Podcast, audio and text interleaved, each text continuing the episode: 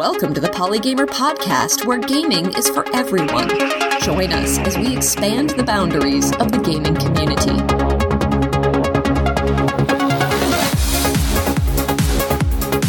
Hello and welcome to Polygamer Podcast, episode number 116 for August 2021. I'm your host, Ken Gagne. A few weeks ago, I had the pleasure of interviewing the development team at 6502 Workshop, a software development company that recently released Nox Archaist, an original Apple II game.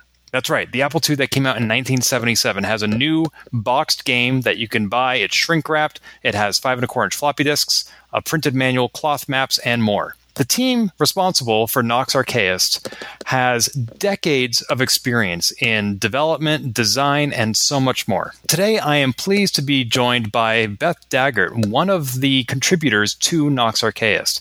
Beth, as you'll be hearing the next hour, has led a storied career in a variety of roles from software engineer, game designer, lead programmer, founding partner, and currently VP of engineering at Procore Technologies. So we'll be talking about the history of game development, Nox Archaist, diversity in tech, and so much more. Beth, thank you so much for your time. Thank you, Ken. I'm really happy to be here to chat with you.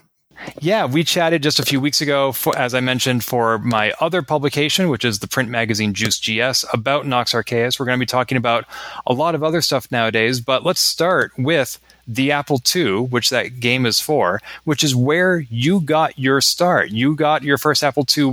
were you still in high school at that time? Well, it's a little further back than that. Uh, I encountered my first Apple II in about sixth grade. And it was back in the era when computers were definitely novelty items and there was not one in every home. Uh, it was actually at my elementary school.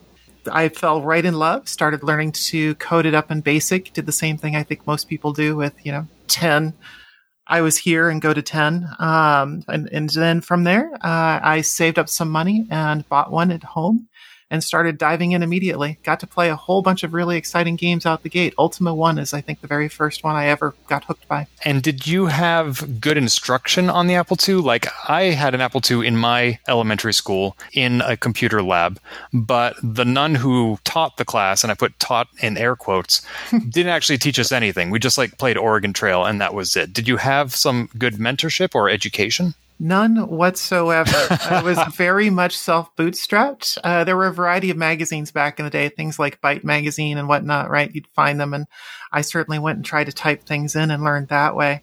Uh, but it was, there was Beagle Brothers charts, right? Uh, those things came out at one point and I, it was just mostly me grabbing scraps of knowledge from everywhere I possibly could various people that I knew that were friends that lived in the neighborhoods had their own machines, like folks with a TI-99/4A or this, that, the other. And we would exchange arcane pieces of knowledge as though they were these little hidden gems with each other. Uh, but no, by any formal tutelage, not so much. Uh, amusingly enough, I did end up as a teenager. Finally, when I was diving into assembly, I got a book and it was, uh, I think, something like video game programming for the Apple II, something along those lines. I'd have to look up the exact title at this point. Uh, but that one did drive deeply into assembly. Uh, it went straight into how you, the screen memory setup, all the things you have to do to create the, the little sprites in the space you have allowed. And it would have been a lot better if I'd had a mentor who could have led me through it bit by bit. I think there were many areas that I just had to stumble around in. Richard Garriott and I did start a, a, correspondence for a little while actually, because I got to a point where, for example, I didn't know how to do a random number generator. Apple II didn't have one of those built in, and I had no idea how to write one. Uh, and no one else I knew had any idea either. Uh, and I think that was the very first letter I penned to him and said, I'm a huge fan. I love Ultima 3. How do you write a random number generator on an Apple II? And he wrote me back nice physical letters. I still have a half dozen of them in my cabinet over there. We had a, a, series of these knowledge exchanges. It was just fantastic. That is so cool. Richard Garriott, aka Lord British, creator of the Ultima series, and Ultima 3 came out in 1983. And you couldn't just hit him up on Twitter. You had to find his mailing address. Maybe it was Origin, the publishing yep, company. That is where I sent great. And he actually took the time to write back. Now, random number generator, I assume you're referring to something more complex than just the RND function. Yes, this very specifically trying to come up with a, a good random number generator in the Apple II days. You know, the sort of thing where you had to have your own custom seed for it that you wanted to have be reproducible, and then run through um, something that was better than uh, pseudo random. Wow, that's impressive. And at some point, you eventually even wrote what you described as an Ultima 3 knockoff game engine in assembly. That was when you were in high school? Yes, that would have been dating me now, 1987. So, uh, towards the end of my high school career there. So, long about the time I got to be a senior. And I put together, I was trying to come up with my own version. And I really wasn't too aware of how long it actually takes to write a complete game. I hadn't had that experience just yet, but I did manage to put together a reasonable engine, which uh, as part of doing all the Nox Archaist stuff, I actually ended up uploading to GitHub all the old code and everything if anybody wants to go poke at it. But it provided sort of that same basic overland map, the darkness uh, thing that where, you know, as you look behind the mountains, you can't see them uh, because they're in the shadow uh, a huge map you could scroll around on. I wrote my own shape editor utility and uh, libraries for creating all the little sprites, had animation going, a few other things, um, but was certainly by no means a complete game. Wow. You said it wasn't a complete game, but did you build it with the envision of creating your own Ultima game? Oh, absolutely. I was, I had every desire in that point. I wanted to make the next even bigger, better Ultima. I wanted to tell my own story. Uh, as you had mentioned, seeing a computer, right, and, and seeing the stories within, that was always what drove me. Uh, I had written a series of text adventures. I written my own text parsing engine for, for sort of trying to be like Infocom style things. Uh, discovered the limitations of that and then went into what I thought was the best possible games around, which was the Ultima series, what I'd been exposed to, and decided, well, how do I emulate that? Right. And had these notions for the story I wanted to tell based roughly on uh, Dungeons and Dragons campaign that I was running with my high school friends at that time. Wow, would that have predated what was called AD&D back then, Advanced Dungeons and Dragons, or was this just the regular D and D? Um, no, it was it was AD&D. You know, the okay. first edition is is sort of known, and uh, boy, that's a different thread, but these things intersected at a formative age for me, right? About the same time I first encountered an Apple II was the first time I encountered D&D, early 80s. And that was actually the, to be specific, the Holmes Blue Box edition, mm. uh, which slightly predates AD&D, I think. Um, and that particular box that I ended up with was from a secondhand used bookstore. And it was the one that shipped that had the cut out chits in the back because they had problems at the time sourcing polyhedral dice. And so instead of that, they, they had a little insert card in the little blue book that you would have to cut out all the one through 20 and one through six and put them in Dixie cups and draw them out. Wow. Uh, and that was where I started. And then when AD&D came along, well, of course, I mean, we all hopped over to that and started playing that. So spent a lot of years in first edition for sure. uh, I certainly want to talk more about D and D, but as far as game design, so you were planning the next the next bigger, better Ultima. But if I understand correctly, it wasn't until you won a ZZT contest that you actually saw this as a potential career. Yeah, that actually pretty much changed the course of my life, and I will forever be grateful to Tim Sweeney for that. So that's a, a different little story, but gosh, back early 90s, the early shareware days, um, lots of folks floating around out there, but Tim Sweeney, who went on to found Epic Software, right? Epic Games. That was before Epic. That was when his little shop that he was running out of his parents' basement uh, was called Potomac Megasystems, I believe. And I saw an ad in one of these little shareware magazines that floated around for something called ZZT and picked that up. And it was a, a really interesting little DOS game that was just all ASCII 2 graphics, sort of extended character set. You know, you had a little smiley face you could move around. Uh, but what it had in it is it had a little mini object oriented language that you could use to script actions and build the game with. And it was also this just fantastic vehicle for uh, telling stories, right? To me, this was, wow, someone put together a platform, much like a construction set that I could just go and I didn't have to spend a ton of time writing all of that engine code that I've been busy doing on the Apple II over there. So, wow, okay, what could I do with this? And Tim was trying to, I think, seed his market a little bit and created a contest, which with that, uh, having folks just come in and submit their created adventures and little games using that ZZT engine. And he ran a national contest. I have no idea how many entries he got, but I, uh, but he released a version that had the top winners. And I think there were about six of us and I got the grand prize.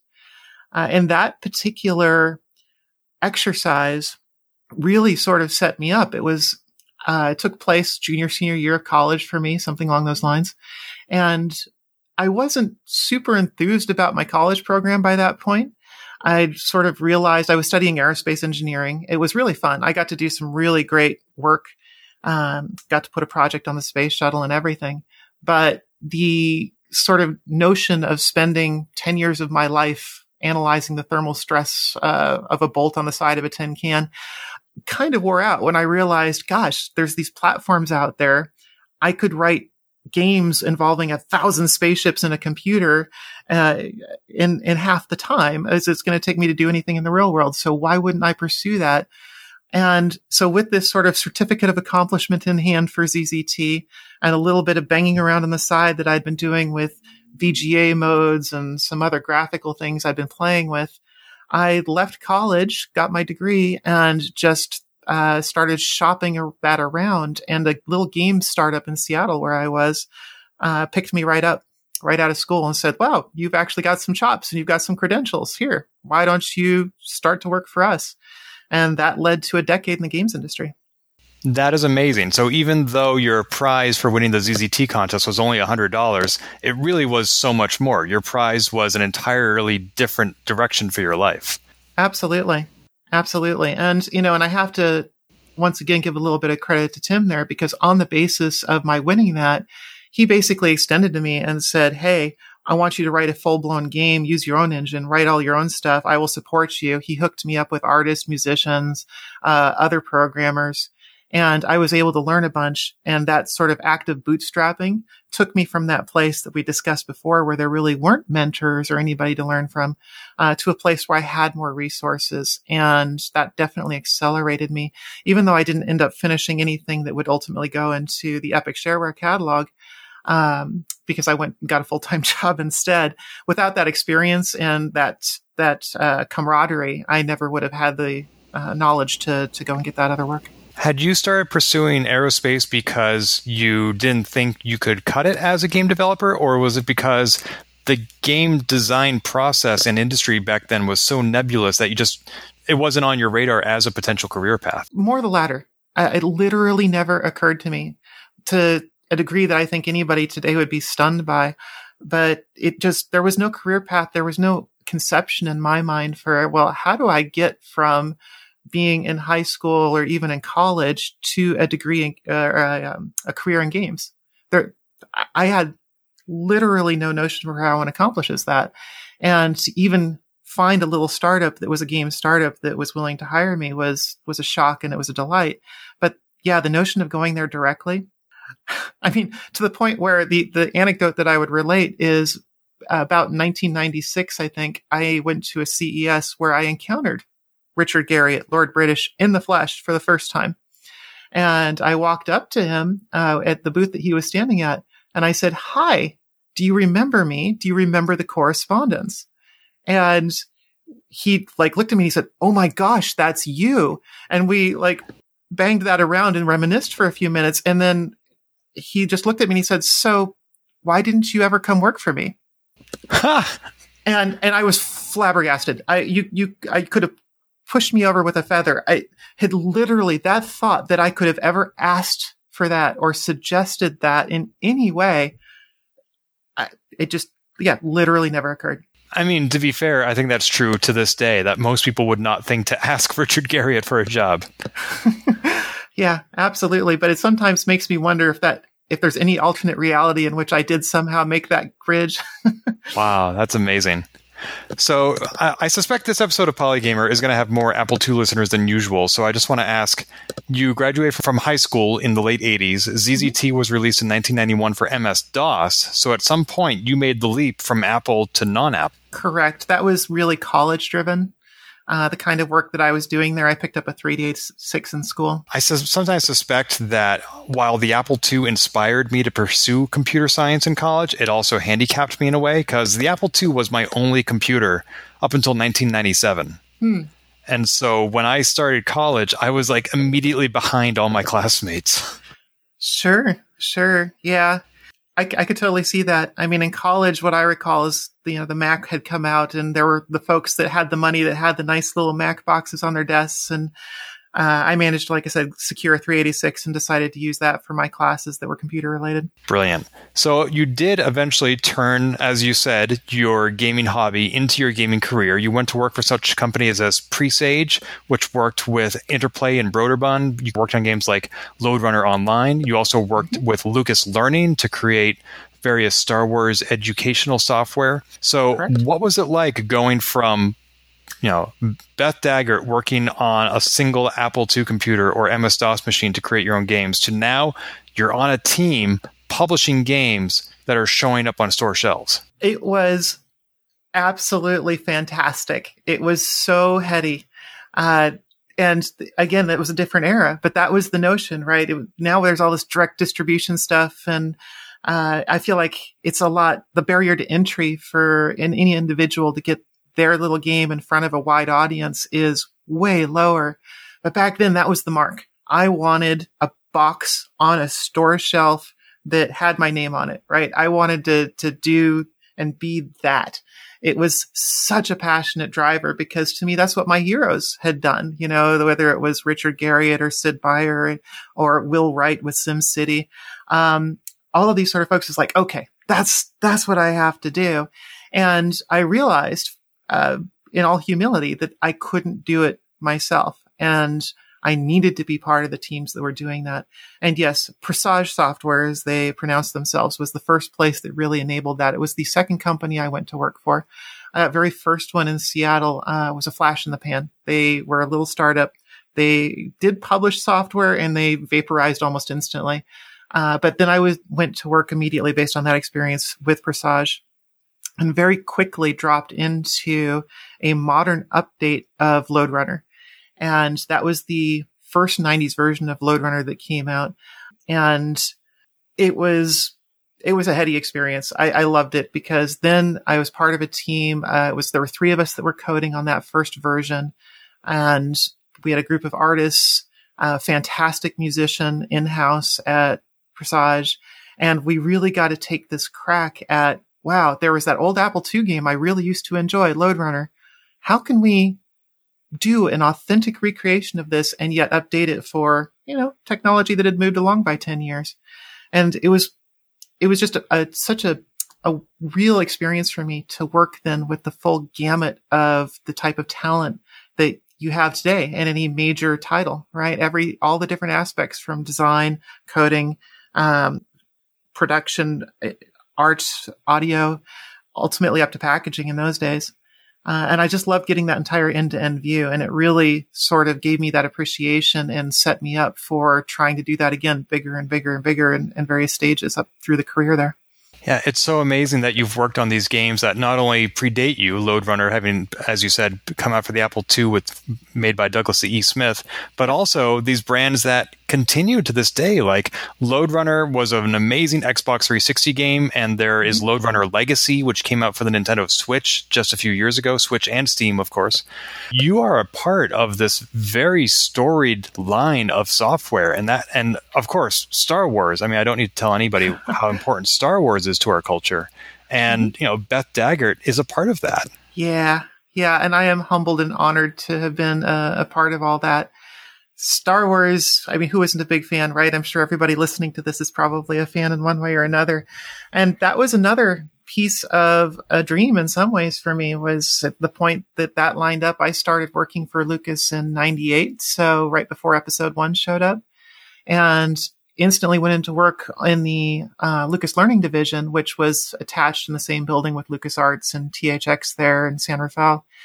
And we produced a bunch of titles that were related to the upcoming film at that point, uh, episode one, Phantom Menace. And it was great. That to me, that particular job, that experience, you know, a lot of people are like, "Oh my gosh, did you go to Skywalker Ranch?" And yes, I did many times, and it never got old. Uh, but that wasn't the day to day office. The day to day office was very much that same super intense, super passion driven group of people. Uh, it, in many ways, it's still my favorite job ever was working there at Lucas Learning because I did get to work with a group of people who were so talented and so driven. Uh, it was just running as fast and as hard as I could to keep up. Uh, but I was still very proud of the contributions I was able to make there. I got to do some aspects of the game design in that place. You know, as I'd done at Presage, I got to expand and, and create out of whole cloth certain sections of the games that we worked on and just had a delightful time of it. I it was it was fun. So those two companies, Presage and Lucas Learning, does that constitute your decade in the game industry?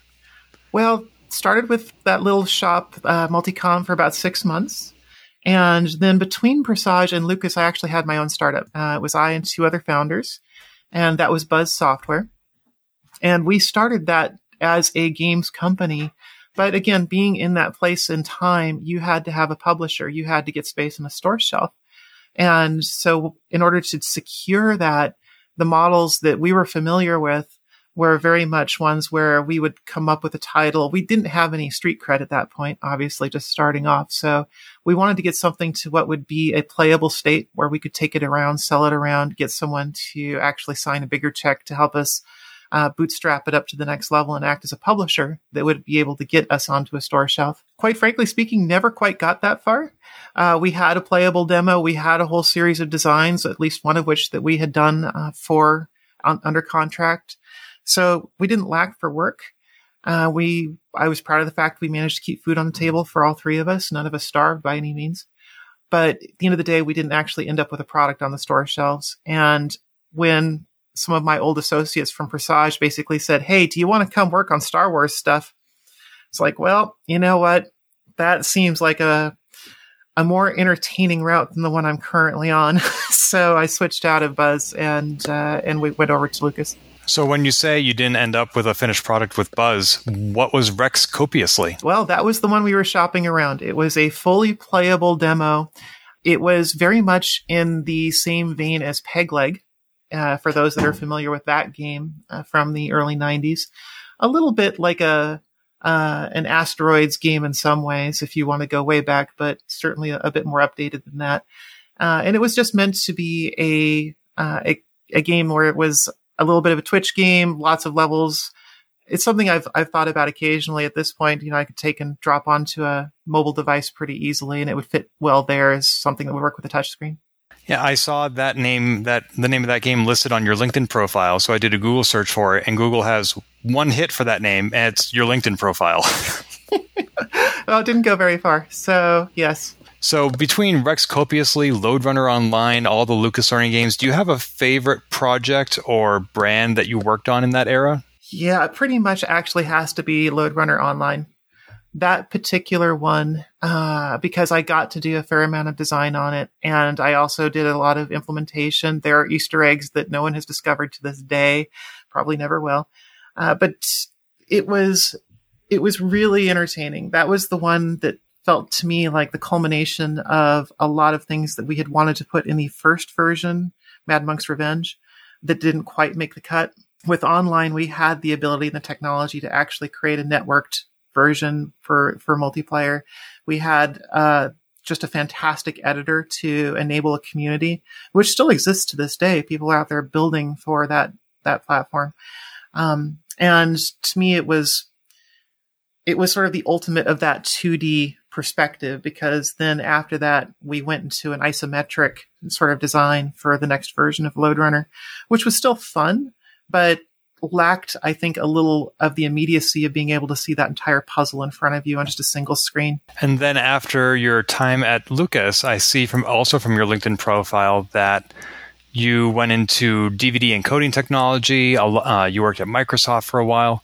What mm-hmm. prompted you, after this amazing decade in the games industry, to pursue other employment? Well, uh, George Lucas has a pattern And I think those that have worked in his technology businesses know this pattern. Uh, he treats his software studios, or at least historically did, much like movie projects. I don't think he ever really embraced the idea that you want to build and retain your engineers for the long haul. And so periodically, about every five years, he would do a major purge, just like you would do a teardown after a big movie project. You know, you let everybody go and then you rehire the next crew for the next project. That's much more the entertainment movie business model. And it was the one he really adapted to software. Uh, most of his folks in his uh, games studios were let go on a, eh, call it a five year cadence. And 2001 was one of those big purges. Uh, Lucas Learning got 90% of the people were let go, including me. At that point, I took a look around and at the ripe old age of 31, had the notion that, wow, I've spent, yeah, about 10 years in the games industry and I've spent a fair amount of that sleeping under a desk. And do I actually want anything else in my life?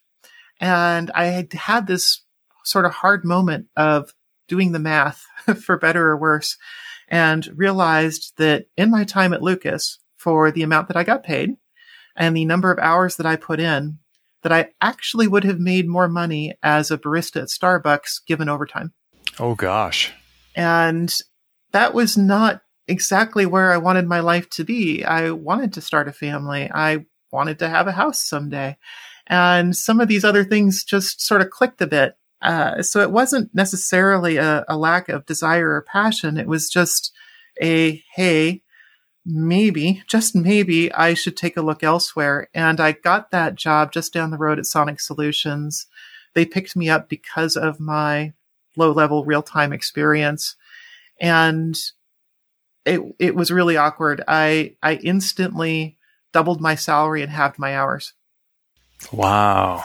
Yeah. So when you talked about sleeping under your desk, you're referring to crunch. Yes, but crunch lasts months in the games industry, or at least it did at the time. Yeah. Uh, so yeah, it was a rough period, I, especially at Lucas. I almost got divorced twice in that period. Ultimately, I did end up getting divorced anyway. I don't think it was the only issue, but I was never home. Uh, I was like, I spent all my time, like most of my peers. It was an incredibly passion driven place. It it ran on that. It ran on that energy, and I, it made it heady. It made it fun, but it was not a place for work life balance. And I think in my life, I've arrived where that's more important to me than it was in my 20s. So, one of the things I'd want to ask you about I know you've been out of the games industry for decades, but gaming culture is still very much in the news from documentaries about indie game studios to corporate headlines, especially nowadays with Activision and Blizzard. Uh, I was going to ask you what are the changes that you've perceived from an outside perspective, but it sounds like the things you're describing about games, about demanding so many hours, about capitalizing and exploiting passion, about not paying enough, about people burning out, sounds like those things have all been around ever since you were there. Yeah, oh, I lived it.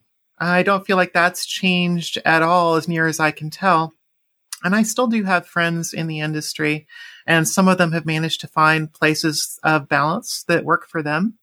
But as you bring up, there's plenty of stories out there, whether it's uh, overwork, passion driven, uh, sexism, whatever, right? It's still rampant. And so I caution anybody, right? I don't want to knock it. I loved the games industry and I love writing games. Nox was a wonderful outlet for that. But it is buyer beware, right? So uh, you have to go in, I think, a little bit with just know your boundaries and what you're what you're what it's worth to you frankly speaking. Well, let's go a little bit out of order here. I want to also talk to you about women in tech. I know that you're very driven about uh, bringing women into the tech industry but you're also warning people just now about going into the games industry uh, buyer beware so, how do we bring people into an industry that we know to be, in many ways, toxic? Well, there have actually been studies around this, fortunately, and I don't think those studies are inapplicable to the games industry. The ones that I'm familiar with, of course, are more corporate culture, um, business oriented, big company oriented, those sort of things. But even if you look at like what's happened at Riot not that many years ago here, uh, they made a big effort to educate and change from the top down. And I think that's where it has to start, right? There, you know, you bring on your culture officer, you bring on your diversity officer if you need to, and you start educating the people at the company and you start filling roles in ways that are diverse and provide those opportunities. There was a fantastic Harvard Business Review article um, back about 2010ish, I think it was the Athena report. Um, or the Athena factor, something like that. There's probably been an updated one uh, in the decade since but it very clearly gave all these wonderful statistics about women in tech and in software in particular. And one of those called out the fact that there's just a huge step function that occurs when you have 10% of your leadership roles filled by women in terms of key, uh, acquiring and retaining women in the field because you have to bootstrap the simple practice of having role models of not feeling isolated, of people you can talk to about work life issues that they can, you, if you perceive that they can relate to, right? In the absence of that, it's very difficult to attract or retain those talented women that are out there. And, but with even just a 10% of women in leadership and senior leadership positions, suddenly the math changes. Uh, and I thought that was a fantastic and interesting statistic. And there's lots more things like that. So for me, it's a, it's really about the folks who are setting up and doing uh, those actions to bring in the diversity to enable that for everyone else that comes along. And then, of course, you know, there's been lots of focus around how do we get the education into schools, um, you know, encouraging more women to, to follow CS and, and STEM degrees in college. But think change has to start from the top in each of these companies. Yeah, there's definitely a pipeline issue, which you just alluded to, with women not being encouraged to pursue these careers. But you're also right that unless we address the issue from the top down, women aren't going to stay in these careers because they are so toxic. Mm-hmm. Absolutely true. So, how are some of the ways that you are helping? I mean, uh, clearly you're uh, the VP right now. That's a very high level role, and that is the sort of representation that you're talking about of seeing women in leadership roles. How are you pursuing your passion to bring more women into tech? Well, there's a few different ways that I try to practice that. It is absolutely a desire, and speaking candidly, I considered leaving tech in my mid 30s. I think as many women do, uh, because it was just a constant uphill struggle, even in places like Sonic Solutions, where was I went immediately after the games industry. I sort of wondered, uh, actually, at that point, due to a variety of life events, you know, the birth of my child, um, issues at home, uh, not working in games and just not being as passionate driven anymore. How do I actually have a career if it's not just about passion? And then being in an environment that was so male dominated and all of these things were just kind of eating at me. I had a, a bit of a realization in all of that, that it was a, Hey, look, if I don't do this, given my experience, given the fact that I have been doing this and I have some chops at it, how can I expect or encourage anyone else to? How can I bring anybody along if I'm not walking the talk? Because I, I do think it's tremendously fun. Coding is fun. Writing software that uplifts people, even if it's just putting a smile on their face, but if it can make their life better, to me, that's, that is the essence of the passion behind all of it, whether it's telling a story or uh, you know, changing a workflow to make, you know, give somebody more free time to, to enjoy their life. These are both impactful things that can move the needle in, in people's experience. So why should I walk away from that? Why should any other woman feel like they can't get into that? So how do I do it? And I, at that point, began to consciously try to study and learn about, well, why aren't women doing this? Why, why is it so toxic? How can we change this? Uh, and that's part of why I went to Microsoft because there, they had a little more diversity. They at least had acknowledged by that point, uh, this problem space. And one of the very first things I did at Microsoft was I went to a Grace Hopper conference, GHC, which was a huge technical, it still is, it's a huge annual technical gathering of women in technology. And it was revelatory. Any woman who is in technology who has never been to Grace Hopper conference, I would encourage to go at least once in your life. It's like going to Mecca. Uh, it's, it's a complete game changer because you walk in there and all the ratios are flipped. And it just gives you this perspective of, wow, I'm not alone. There's thousands of other women in technology. And not only that, let's just pause for a moment and experience a world where it's 90% women and 10% men. And just, just to kind of get that strange perspective. I went there the second year I went there. I went with one of the, um, my colleagues from Microsoft who was a, a man who was with me as part of a recruiting trip and he got struck like a deer in the headlights walking in the door of the place. And I was just like, I realized I was walking and talking and I had to go back to him. And I went back and I said, uh, are you okay? And he stammered for a minute and then looked at me and he said, Oh my God, I finally understand what it's like for you. Oh, wow. Yeah. Oh, wow. And that perspective was really interesting to me as well. But that experience fired me up and it made me realize, okay, I actually want to demonstrate not just technical capability, but a leadership where I have the ability to move the needle and help change the equation and gain a platform for advocating and talking about these issues and um, and just encouraging and mentoring. And over time, I've been able to do that. I've uh, worked hard to step into larger and larger roles in no small part because I recognize someone has to. I happen to be of an age and in a place and in a time with the experience I have where I can be that role model for other women, where I can wade into organizations and say, no, this isn't right. The fact that we're sitting here in a room calibrating a bunch of engineers and we're spending 10 minutes talking about every man and their accomplishments in the team for the last year, but somehow we're spending 25 minutes on every woman. Why is that? Can I call that everyone's attention to that fact? Why are we doing that? Also, then my uh, capability now to work with some of these groups like Upward, which is a women's leadership group, High Power, which is a women's leadership group, uh, LWT, um, it being a, a, female mentor with Plato, uh, all of these sort of things. Now, diversity, which is the one that I just spoke at uh, on Thursday night. All of these are places where I can, on the basis of the experience I've had, encourage and support other women, even if they're outside of my own workplace where I can't directly impact them, to continue in this field and take on their own leadership positions so that we have that pipeline and we have the ability to get those percentages up. And on that basis, ultimately get hopefully to full parity in the computer industry.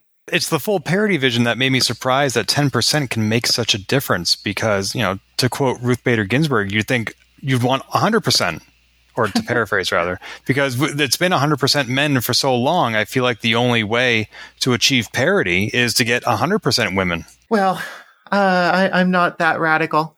The thing, let's let's be fair here. I actually, you know, in my advancing years, I've become a little more enlightened around this. I, I think personally, I recognize that it is better to have a diversity of opinions in any room, right? If we've got a room that's 50% men and 50% women, that's great because we've got, a, you know, a, a fully equal and diverse set of male and female perspectives to bring to whatever the problem is we're trying to solve. And, and, you know, this can be things like customer views and how when we create an application interface, what might work for one audience versus the other.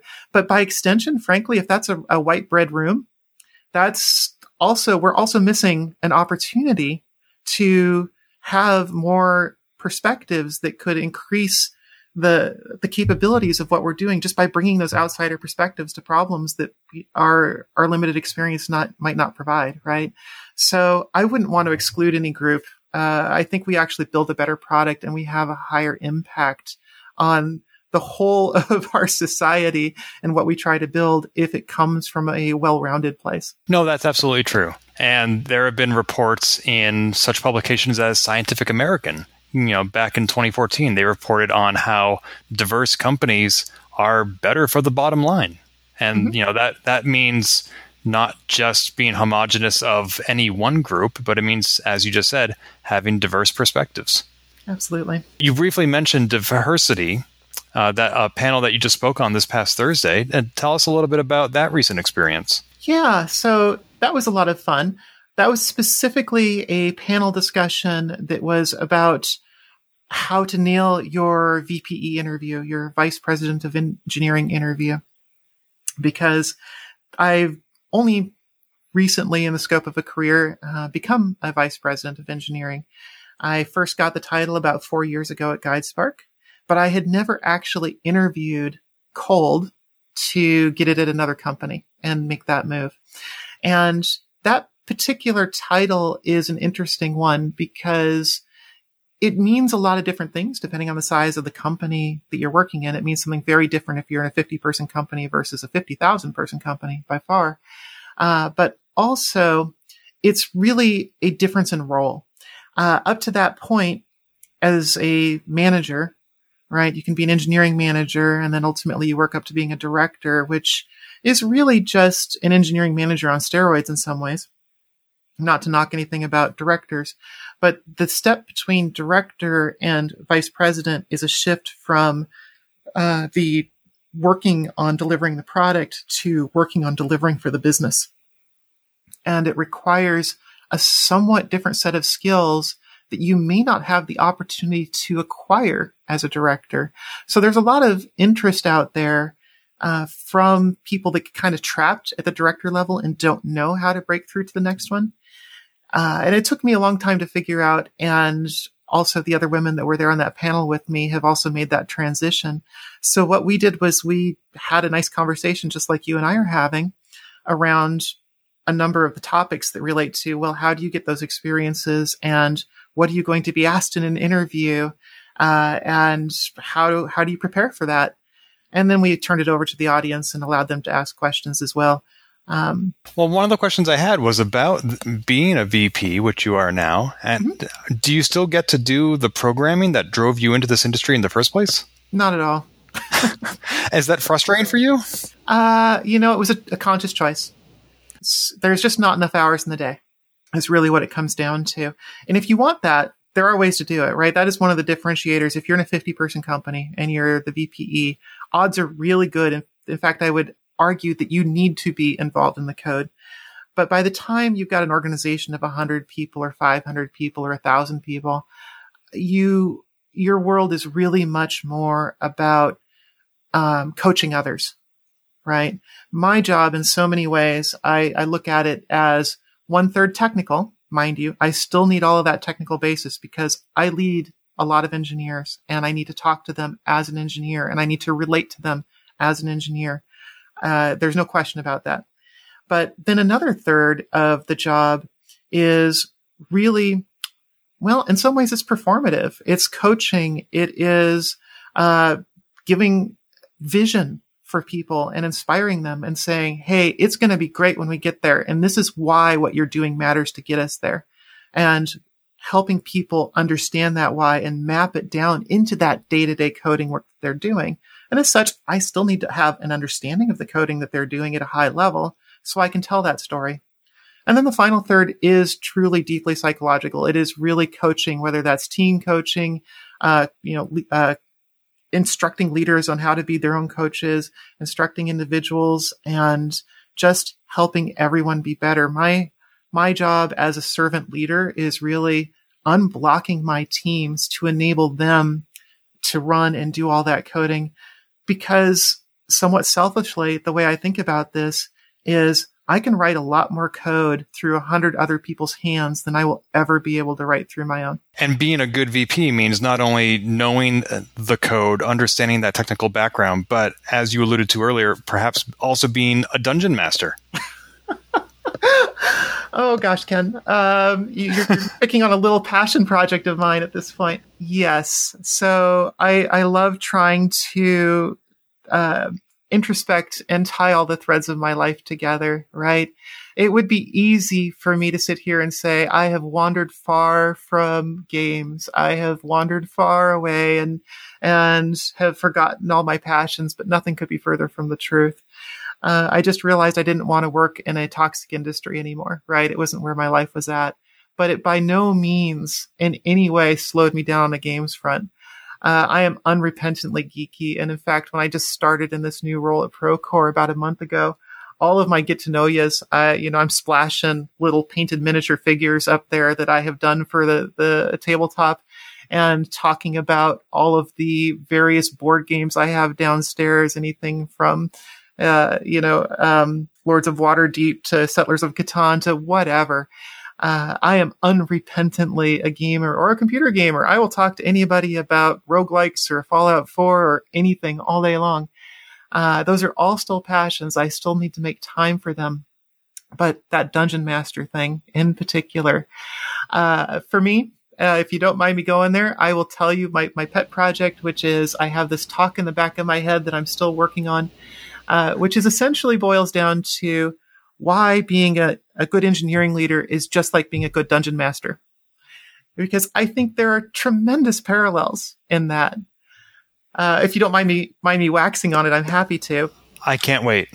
Okay, great.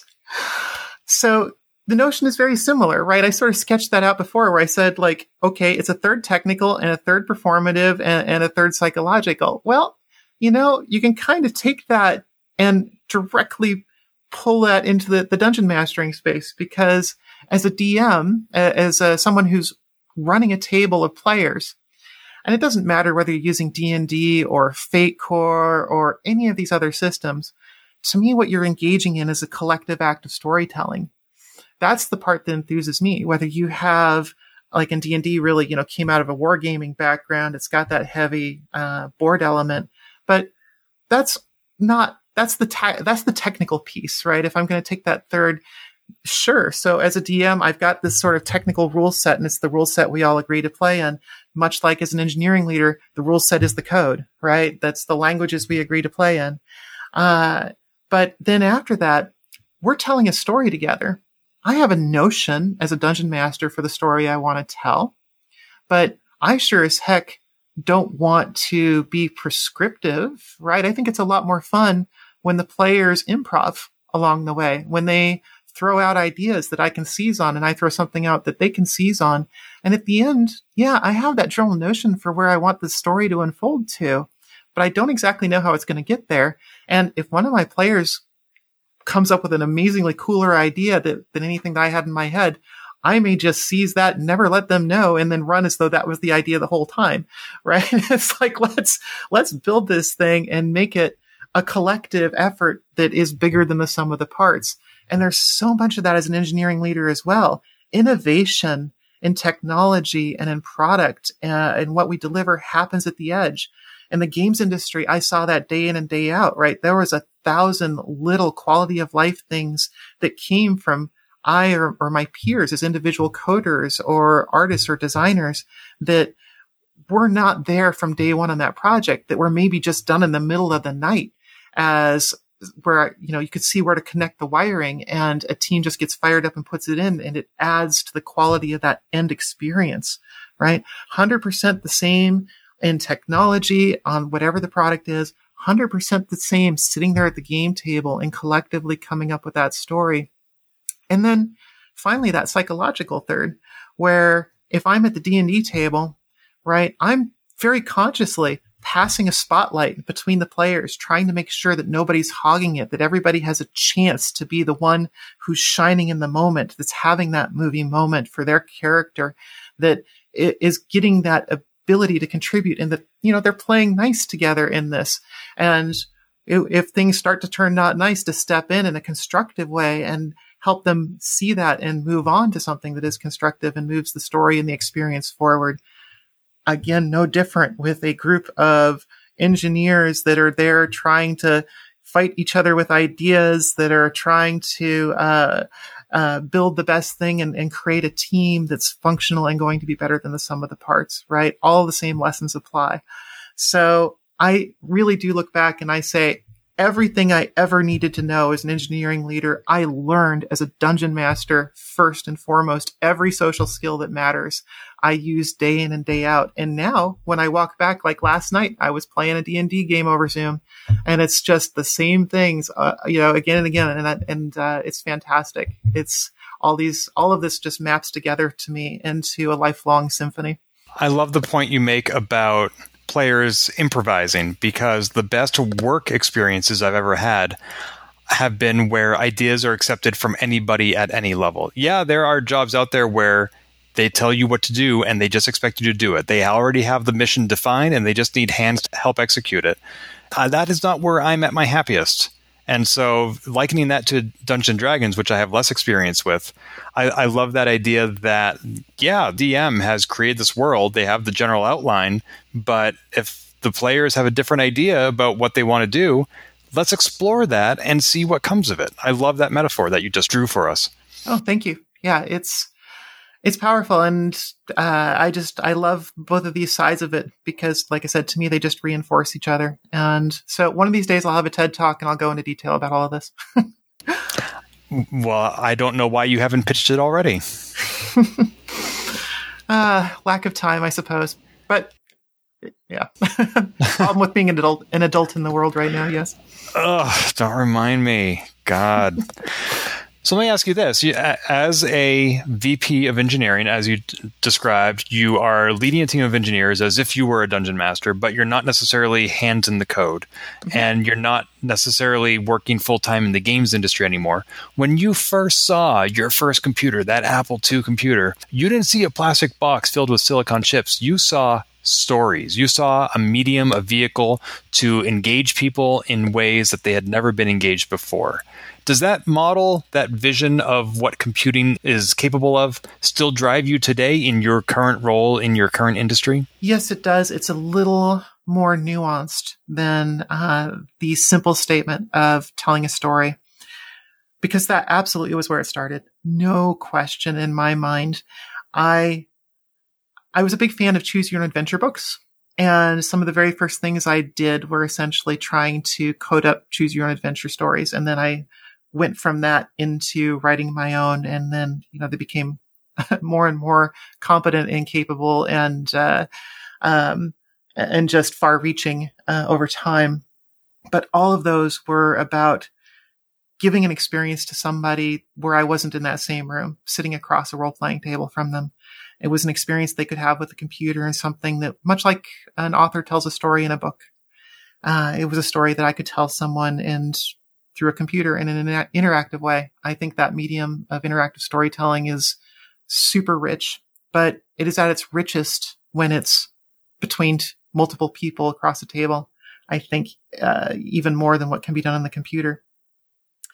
But that aspect of it, that human interaction aspect of it, that accomplishing something, what does a story accomplish? Right? What what is the end point of that? And my hope is that a good story leaves the person who experiences it richer for that experience. And I think that's one of the powers of the interactive medium. You can engage with a story in a way that where because you are actually taking action in the moment, you're not just passively absorbing it. It has the ability to reach you in a way that no other simple linear movie, book, what have you can. And I see that type of interaction in software, even things that are as simple as just a product piece of productivity software. I mean, I worked on things that are not sexy from a games perspective, right? I worked in Microsoft Office, for example. Uh, you know, these are applications that don't on their surface uh, have that same type of impact. But if you stand back from it and you look I've always tried to work on software where I am actually doing something that will make a difference in your life, right? I, I've tried to stay away from things that are like, I'm going to optimize an advertising algorithm to sell you more junk. That to me is, is soulless and worse than soulless. But where I've gone at Procore, for example, one of the things that's attracted me there is we are, have the opportunity to create software that can get the entire construction industry back office out of Excel and out of paper that they basically write everything down on and into a much more streamlined system that frees up literal hours of people's lives. When you take a look at what that people have to do to get business done in that industry before spades ever break ground and buildings get built, half of the work is literally just busybody paperwork that can be vastly simplified. And doing so returns so many productive, potentially productive hours to people's lives that they can then use to be with their families and do other things. It's that type of enrichment that enables the human stories uh, and the happiness and the joy, right? So that's how I've sort of translated it. It's no longer my story to tell so much as I am enabling you with life, if you will, uh, and satisfaction to tell and and live your own best stories. I love that. It reminds me of the anecdote about Steve Jobs speeding up or encouraging his developers to speed up the Mac boot time because even if it's only a second, if you add up how many people boot up how many Macs every day, that's hours and that's mm-hmm. hours mm-hmm. that they could be spending with their families and telling yeah. their stories in whatever medium they choose. Absolutely. And so that drives that same level of satisfaction back in some ways now. So, given that you had your time in the games industry and you found all these other wonderful, expressive ways to make a difference, what was it like when Mark Lemmert of 6502 Workshop reached out to you and said, Hey, do you want to just rewind the dial like 35 years and work on an Apple II game again? Were you thinking, oh my God, I've moved forward. I've moved beyond that. Were you thinking, I've already spent my days sleeping under my desk. I don't need to get back into that? And somehow, in the end, neither of those were your decision. You were like, yes, let's do it. Let's build an Ultima inspired game. Mm-hmm. So, yes. So, to set the stage on this one just a little bit, uh, I used to have a website, and on that website, I had all of this sort of historical things that I had ever touched. And on that basis, probably about annually, somebody just random in the universe would reach out to me. And it was two thirds Lode Runner related, frankly, and about one third Apple II related over time. And I would always try to engage these people. They were usually coming to me asking for some version of how did you code this? Because they were trying to figure out how to do something similar. And I've always try to be generous with those folks. And there are some fantastic projects out there that other people have put together um, over time. Some of them, you know, didn't go anywhere. Some did, uh, whether it was related to either of those two things. And I've liked to be able to provide that just out of the, the well of my experience. So when Mark showed up, it kind of was the same thing all over again at first, right? It was like, okay, here's another guy. I don't know how far this is going to go. Uh, is it just going to be another flash in the pan? But sure, I'll at least start talking to him. Uh, but one of the things that was unique about Mark was that he was very, very passionate about it, even more so than probably anyone I've ever talked to.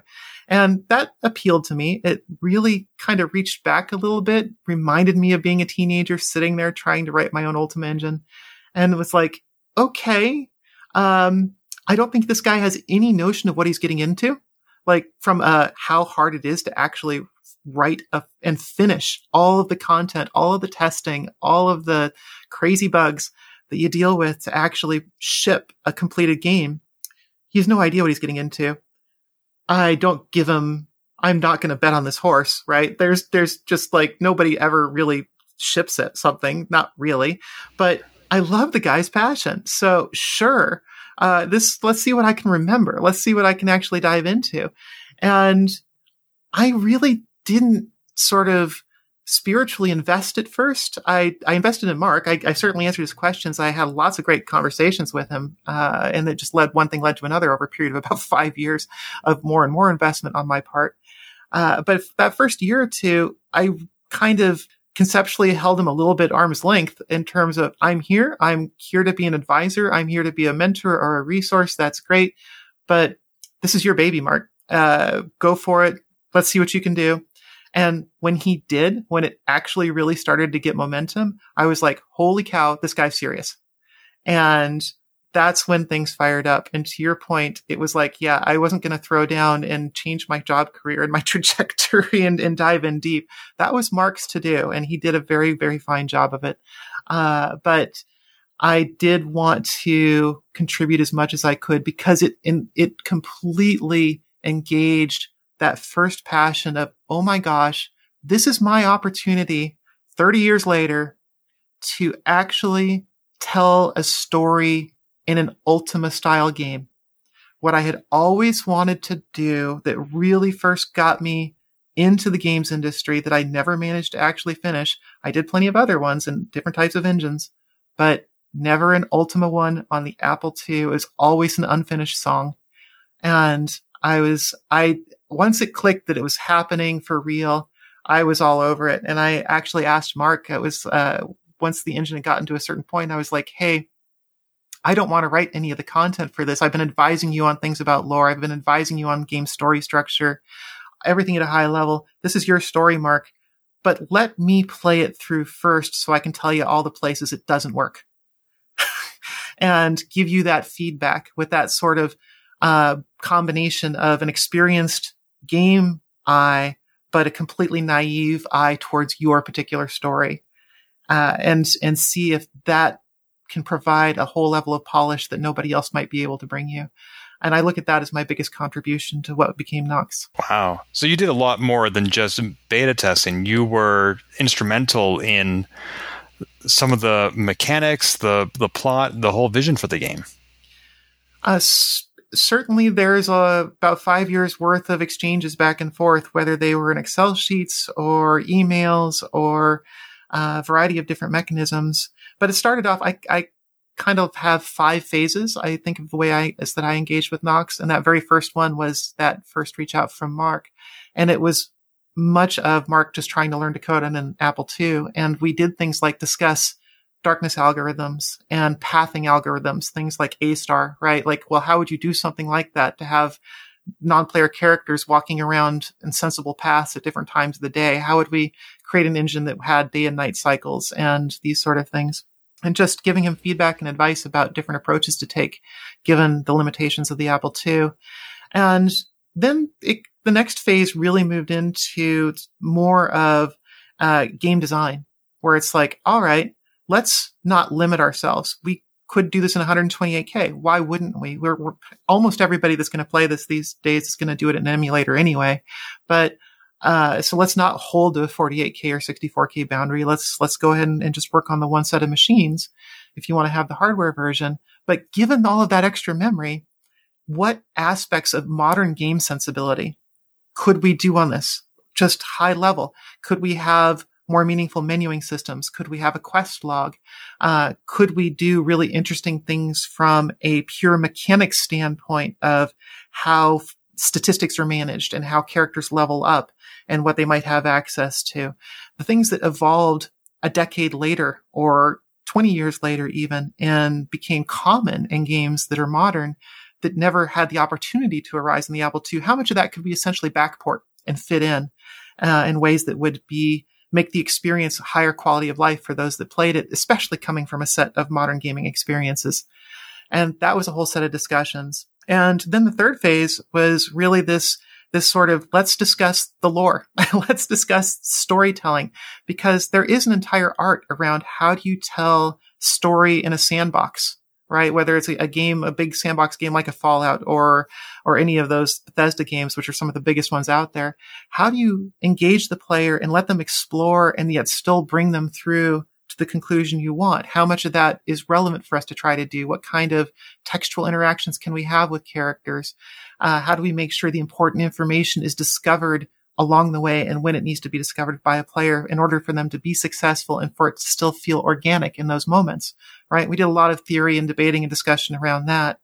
Um, and then the fourth phase was at some point, uh, the, the thread came up. We need a lot more text for the manual.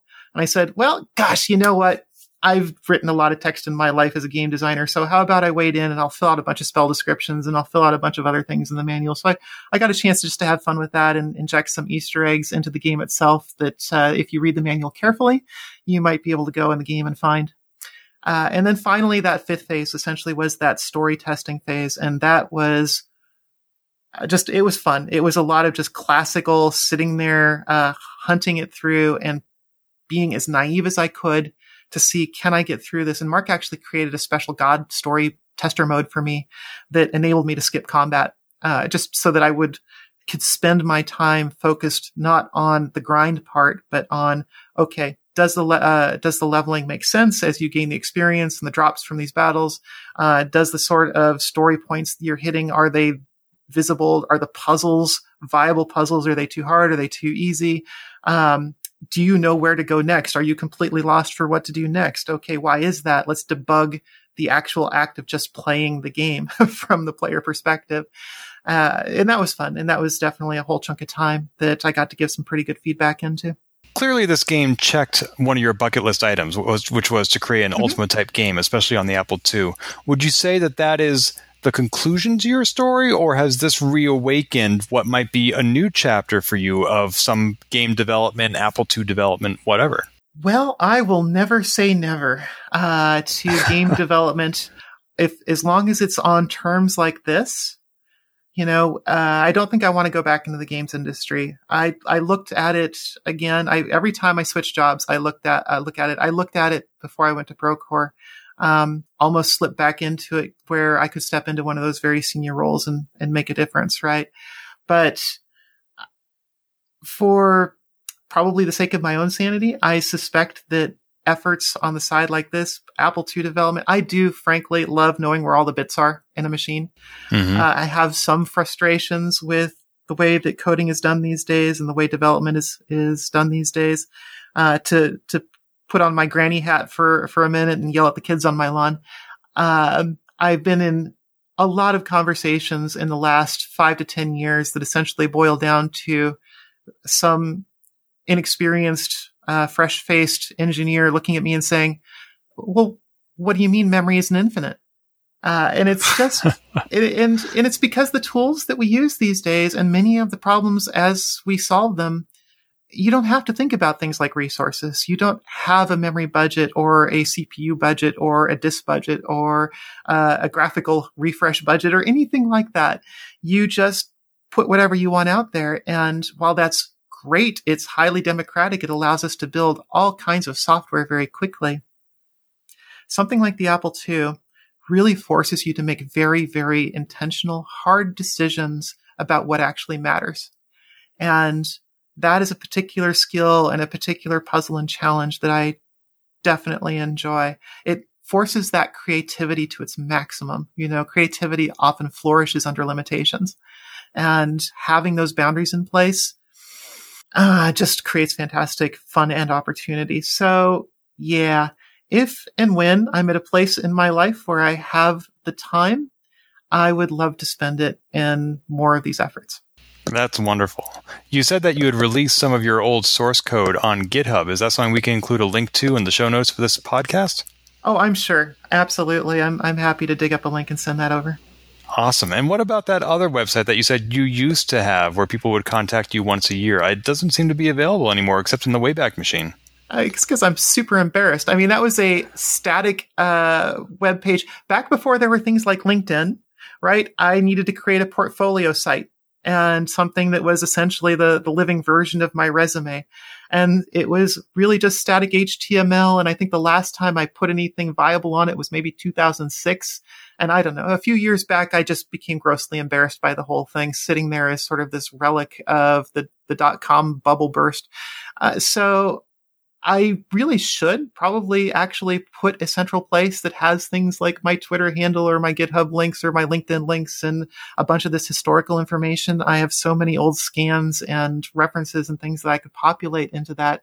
I just need to find a, uh, I think some other dynamic platform where I'm not writing that from scratch. So, you know, to be naive here and say something like maybe I'll just put up a WordPress site, but I need to do something like that that's not high uh, high level of investment for me to put a whole bunch of content into. Uh, and that's that's what I need to morph it up to. And again, just comes down to time and uh, interest in my doing so. Speaking of your online communications, I noticed, if I may ask, your Twitter handle was that inspired by Nox Archaist? No, in a grand act of the universe harmonizes well with itself. That has been my gamer hashtag for a very, very long time. Wow. Uh, and no no relation whatsoever. But very early on, when back in phase two of my involvement with Nox Archaist, uh, Mark said something to the effect uh, of, "Hey, I would love to do something for you for all the help you're providing." And I said, "Yeah, you know what you could do? Why don't you plunk me into the game somewhere as Noxstyx and um, maybe as some sort of a uh, as a librarian because there was a point in my life where I wanted to be a librarian." And he said, "Oh my gosh, I have the most, I have the perfect idea for that. You're in. We're done." I'm like, "Okay, great." so there you go. That's amazing. When your name first came on my radar was back in the spring when I first reached out to Chris Torrance from 6502 Workshop to coordinate an interview for Juiced.GS Magazine. And so clearly I want to do my background research on the people I'm going to be interviewing. And I look at your Twitter handle, Noxstyx, and it says joined August 2015. And I look at like the first online recorded reference to Nox Archaist, the game, and it was 2016. And I was like, that is either some sort of time travel or she changed her Twitter handle later. And but wow, it's just a coincidence. That is really impressive. Yeah, no, because I was using Noxstyx for years and years before then for things like Steam and whatnot. That is really cool. Well, Beth, you have worked on so many games Nox Archaist, Lode Runner Online, the Star Wars titles. You've made a difference not only to the people sitting at your Dungeon and Dragons table, but to women throughout the industry, and you continue to do so.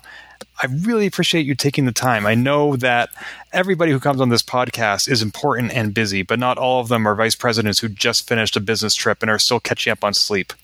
so, thank you so much for coming on Polygamer. For our listeners, where can they find you online besides Twitter at Noxstyx, if if there's anywhere else you want to point them to? Well, N O X S T Y X for for anybody who might not uh, know how to spell that out. So that's that's one. Uh, you can certainly look me up on LinkedIn, of course. I actually, because I am so much in the professional world, I respond to an awful lot of contacts there, and the full name is Elizabeth Daggert. So you just look for me under that. Um, otherwise, you know, I actually don't mind. Anybody that wants to just drop me a personal email is good too, and that's real easy. That is just my name. So Beth at daggert.com. Wonderful. Beth, thank you so much for your time. Thank you, Ken. It's been a delight. This has been Polygamer, a GameBits production. Find more episodes, read our blog, or send feedback at polygamer.net.